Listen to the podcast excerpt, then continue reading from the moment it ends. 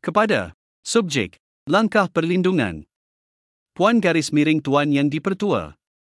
Seperti yang kita ketahui, dalam tempoh ini kita terpaksa menangani insiden keselamatan atau pengganas yang malangnya berlaku dari semasa ke semasa. Apabila seseorang diserang di tempat awam terdapat dua pilihan reaksi seperti yang anda ketahui. Satu pilihan adalah melawan dan melawan dengan pelaku yang sama, dan pilihan lain adalah mencuba dan melarikan diri dari tempat itu sehingga kemarahan berlalu. Walau bagaimanapun, mengenai orang kurang upaya, dan lebih benar lagi apabila datang kepada orang yang berkerusi roda, tidak ada satu pun dari dua cara ini. Pertanyaan saya kepada anda adalah, Apakah ada pemikiran dalam mengembangkan senjata atau senjata yang dapat diakses yang dapat membantu orang kurang upaya, jika dan kapan dia berada dalam situasi seperti itu?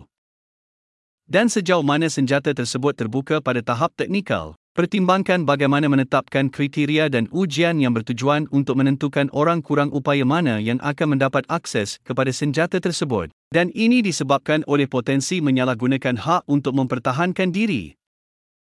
Atau adakah idea khayalan dan gila, atau tidak boleh diterima secara etika atau moral, yang tidak layak dalam bentuk apapun? Apa pendapat kamu? Saya akan perhatikan bahawa saya tidak mempunyai pengetahuan tentang senjata terbuka dan tidak ada akses. Yang saya tahu hanya sebagai orang kurang upaya yang secara berkara mencari produk untuk membantu dalam kehidupan seharian jika diperlukan. Salam. Asaf Benyamini